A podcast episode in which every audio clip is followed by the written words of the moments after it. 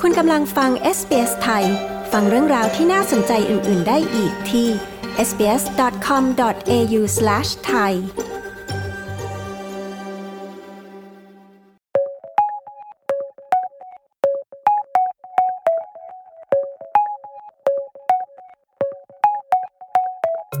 รายงานข่าวสายตรงจากเมืองไทยในวันนี้นะคะ ไปติดตามความคืบหน้านักธุรกิจชาวจีนที่ถูกจับกลุมในข้อหายาเสพติด พร้อมด้วยกระแสข่าวว่าพลเอกประยุทธ์จะประกาศอนาคตทางการเมืองมีความชัดเจนอย่างไร และการวิเคราะห์เรื่องแนวโน้มจะแยกทางการของพลเอกประยุทธ์ และพลเอกประวิทย์ค่ะ ติดตามประเด็นเหล่านี้ได้จากคุณชาดาสมบูรณ์ผล ผู้สื่อข่าวพิเศษของ SBS ไทย ประจำประเทศไทยค่ะ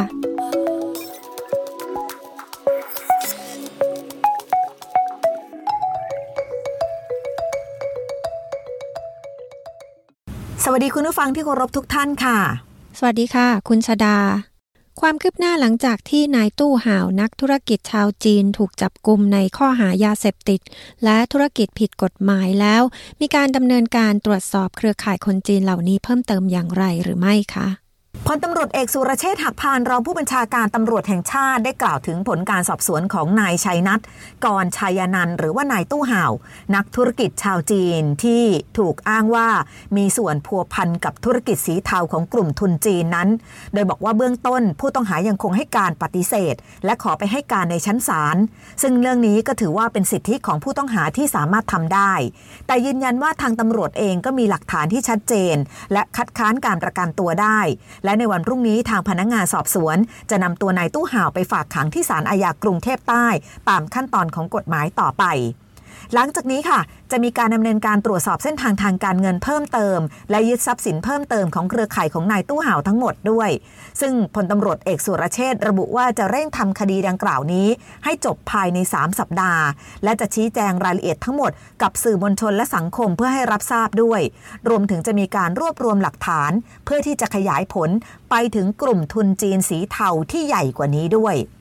ส่วนกรณีในคดีนี้ที่มีตำรวจเข้าไปมีส่วนเกี่ยวข้องกับกลุ่มทุนจีนสีเทา และพบว่ามีตำรวจหลายนายนั้น ที่ผ่านมาก็มีการดำเนินคดีกับตำรวจสอนอยานนาวาไปแล้วสองนายตำรวจสอนอลาดพร้าวอีกหนึ่งนาย ส่วนคนอื่นๆกำลังอยู่ระหว่างการตรวจสอบ และบางนายอาจจะต้องมารับทราบข้อกล่าวหา ที่อาจเข้าข่ายในเรื่องของการละเว้นการปฏิบัติหน้าที่ตามมาตรา 157 เพราะว่าคดีนี้มีการเรียกรับผลประโยชน์จากส่วนของตัวผู้ต้องหาด้วย เช่นเดียวกับกรณีการปล่อยให้คนจีนเข้ามาทำงานธุรกิจในไทยได้นั้น ก็จะต้องมีการตรวจสอบจากตำรวจตรวจคนเข้าเมือง ว่ามีช่องว่างตรงไหน และมีนายตำรวจคนใดเข้าไปมีส่วนเกี่ยวข้องกับเรื่องนี้ขณะเดียวกันพลตำรวจเอกสุรเชษยังได้กล่าวถึงกรณีที่ภรรยาของนายตู้ห่าว ซึ่งมียศเป็นพันตำรวจเอกหญิง เรื่องนี้ตำรวจจะเชิญตัวมาสอบปากคำค่ะ ว่ามีส่วนเกี่ยวข้องกับเงินและทรัพย์สินของนายตู้ห่าวหรือไม่ หากพบว่าภรรยาคนนี้ซึ่งมียศเป็นถึงพันตำรวจเอกหญิง มีความผิดก็จะต้องถูกดำเนินคดีโดยไม่ละเว้น แต่เบื้องต้นจะให้ความเป็นธรรมกับทุกฝ่ายก่อน ล่าสุดตอนนี้มีการอายัดทรัพย์สินของนายตู้ห่าวไว้แล้ว ไม่ต่ำกว่า 1,000 ล้านบาทค่ะ โดยบ้านที่ถูกอายัดในขณะนี้มูลค่าถึง 200 ล้านบาทด้วยกันค่ะ สำหรับเรื่องการเมืองนะคะ มีกระแสข่าวมาตลอดว่าหลังจบการประชุมเอเปกอาจมีการยุบสภาและนายกรัฐมนตรีก็จะประกาศอนาคตทางการเมืองของตน ตอนนี้มีความชัดเจนเรื่องนี้อย่างไรคะ ท่ามกลางกระแสข่าวว่าพลเอกประยุทธ์จันโอชานายกรัฐมนตรี และรัฐมนตรีว่าการกระทรวงกลาโหม จะแยกทางทางการเมืองกับพลเอกประวิตยวงสุวรรณรองนายกรัฐมนตรี ในฐานะเป็นหัวหน้าพักพลังประชารัฐ เพื่อที่พลเอกประยุทธ์นั้นจะไปร่วมงานในนามพักรวมไทยสร้างชาติ กรณีนี้สื่อมวลชนพยายามที่จะสอบถามความชัดเจนทางการเมือง กับพลเอกประยุทธ์โดยตลอดค่ะ ซึ่งวันนี้พลเอกประยุทธ์มีภารกิจลงพื้นที่ที่จังหวัดเพชรบูรณ์ และปรากฏภาพให้เห็นว่ามีรัฐมนตรีที่เดินทางร่วมคณะด้วย ล้วนแล้วแต่เป็นรัฐมนตรีที่ทำงานรู้ใจกันมาโดยตลอด และอาจจะย้ายไปสังกัดพักเดียวกันกับพลเอกประยุทธ์ด้วย นั่นก็ประกอบไปด้วยนายสุชาติชมกลิ่น รัฐมนตรีว่าการกระทรวงแรงงาน นายชัยวุฒนาคมานุสรณ์รัฐมนตรีว่าการกระทรวงดิจิทัลเพื่อเศรษฐกิจและสังคม รวมไปถึงนายสันติพร้อมพัฒน์รัฐมนตรีช่วยว่าการกระทรวงการคลัง ซึ่งทั้งหมดก็อยู่ร่วมคณะกับพลเอกประยุทธ์ แล้วก็มีรอยยิ้มและความอบอุ่นให้เห็นกันตลอด ด้านพลเอกประวิตยวงสุวรรณรองนายกรัฐมนตรีที่เพิ่งจะเดินทางกลับจากการเป็นผู้แทนรัฐมนตรีว่าการกระทรวงกลาโหม ไปเข้าร่วมประชุม รัฐมนตรีกลาโหมอาเซียนอย่างไม่เป็นทางการที่ประเทศกัมพูชา เดินทางกลับมาเมื่อเช้านี้ค่ะ เปิดเผยสั้นๆ เพียงแค่ว่าข่าวถึงสองสาวันที่ผ่านมา ที่บอกว่าพลเอกประยุทธ์จะแยกตัวไปร่วมงานกับพักไทยสร้างชาตินั้น ทางพลเอกประวิทย์ระบุสั้นๆ ค่ะว่า ไปต่างประเทศมาหลายวัน ไม่ทราบเรื่องในเมืองไทย และก็ปฏิเสธที่จะตอบคำถามเรื่องนี้ ซึ่งจากการสังเกตดูสีหน้าของพลเอกประวิทย์ก็พบว่า ยังคงมีสีหน้าเบึ้งตึง แล้วก็เดินทางออกจากท่าอากาศยานไปทันที มีนักข่าวไปถามกับพลเอกอนุพงศ์เผ่าจินดารัฐมนตรีว่าการกระทรวงมหาดไทยถึงกรณีที่เกิดขึ้นเหมือนกัน เพราะว่าเป็นอีกหนึ่งคนที่อยู่ในกลุ่มของ3ปอพลเอกอนุพงศ์ปฏิเสธตอบคำถามเรื่องนี้เช่นกันค่ะ ยืนยันว่าตัวเขาเองนั้น ส่วนตัวไม่มุ่งหวังอนาคตทางการเมืองใด ๆ จึงไม่มีนัยยะใด ๆ หากจะลงพื้นที่ไปพบกับประชาชน และตัวเขาเองก็ไม่คิดจะเล่นการเมืองในอนาคตด้วย นอกจากนี้ทางฝ่ายการเมืองก็วิเคราะห์เรื่องการแยกทางการของพลเอกประยุทธ์ จันโอชา และพลเอกประวิทย์วงสุวรรณสองผู้มีอิทธิพลทางการเมืองในขณะนี้ว่าอย่างไรบ้างคะประเด็นเรื่องทิศทางทางการเมืองของพลเอก ประยุทธ์จันโอชาก็ทำให้ถูกมองว่า นี่อาจจะเป็นส่วนหนึ่งที่ทำให้เกิดการยุบสภาเร็วขึ้นหรือไม่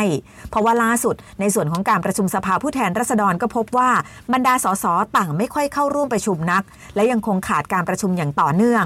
ล่าสุดทางพลตำรวจเอกเสรีพิสุทธิ์เตมียเวทหัวหน้าพักเสรีรวมไทย ซึ่งเป็นหนึ่งในฝ่ายค้านออกมาระบุนะคะว่า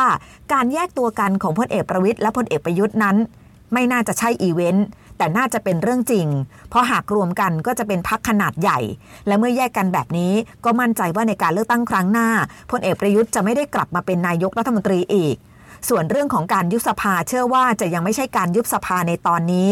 แต่เพียงแต่รอว่าพักการเมืองที่ถูกตั้งขึ้นมาอยู่เบื้องหลังให้กับพลเอกประยุทธ์จันโอชา จะตั้งเสร็จได้เมื่อไหร่ และจะมีการนำตัวสสในพักต่างๆ ไปสังกัดในพักตัวเองได้มากน้อยแค่ไหน หากได้มากเพียงพอก็จะมีการประกาศยุบสภาในทันที ส่วนกรณีที่สสไม่ค่อยได้เข้าร่วมประชุมสภา จนทำให้สภาล่มและยังไม่สามารถผ่านร่างกฎหมายต่างๆ ได้นั้น เรื่องนี้มีการสอบถามไปยังนายชวนหลีกภัย ประธานสภาผู้แทนราษฎรค่ะ นายชวนหลีกภัยระบุว่ายังมีกฎหมายอีกหลายฉบับที่กำลังรอการพิจารณา อาทิร่างพระราชบัญญัติขนส่งทางราง ร่างพระราชบัญญัติกัญชากัญชง ดังนั้นจึงขอเรียกร้องให้สสทั้งฝ่ายค้านและฝ่ายรัฐบาลสำนึกในหน้าที่ของตนเอง ร่วมประชุมสภา และร่วมกันผ่านร่างกฎหมายที่สำคัญ โดยขอให้ทั้งสองฝ่าย ยึดถือประโยชน์ของประเทศชาติเป็นสำคัญ ส่วนกรณีที่องค์ประชุมล่มอยู่บ่อยครั้ง จะเป็นการส่งสัญญาณให้เกิดการยุบสภาเร็วหรือไม่นั้น ในชวนหลีกภัยระบุว่าเรื่องนี้ถือเป็นอำนาจของรัฐบาล และอำนาจของนายกรัฐมนตรีเท่านั้น ที่จะประกาศยุบสภาเมื่อไหร่ก็ได้ แต่ถ้ารอจนครบวาระของสภาก็จะไปหมดวาระกันในวันที่ 23 มีนาคม 2566 ในปีหน้านี้ค่ะดิฉันชาดาสมบูรณ์ผลรายงานข่าวสำหรับ SBS ไทย รายงานจากกรุงเทพมหานครค่ะ กดไลค์ แชร์ และแสดงความเห็นไป follow SBS ไทยทาง Facebook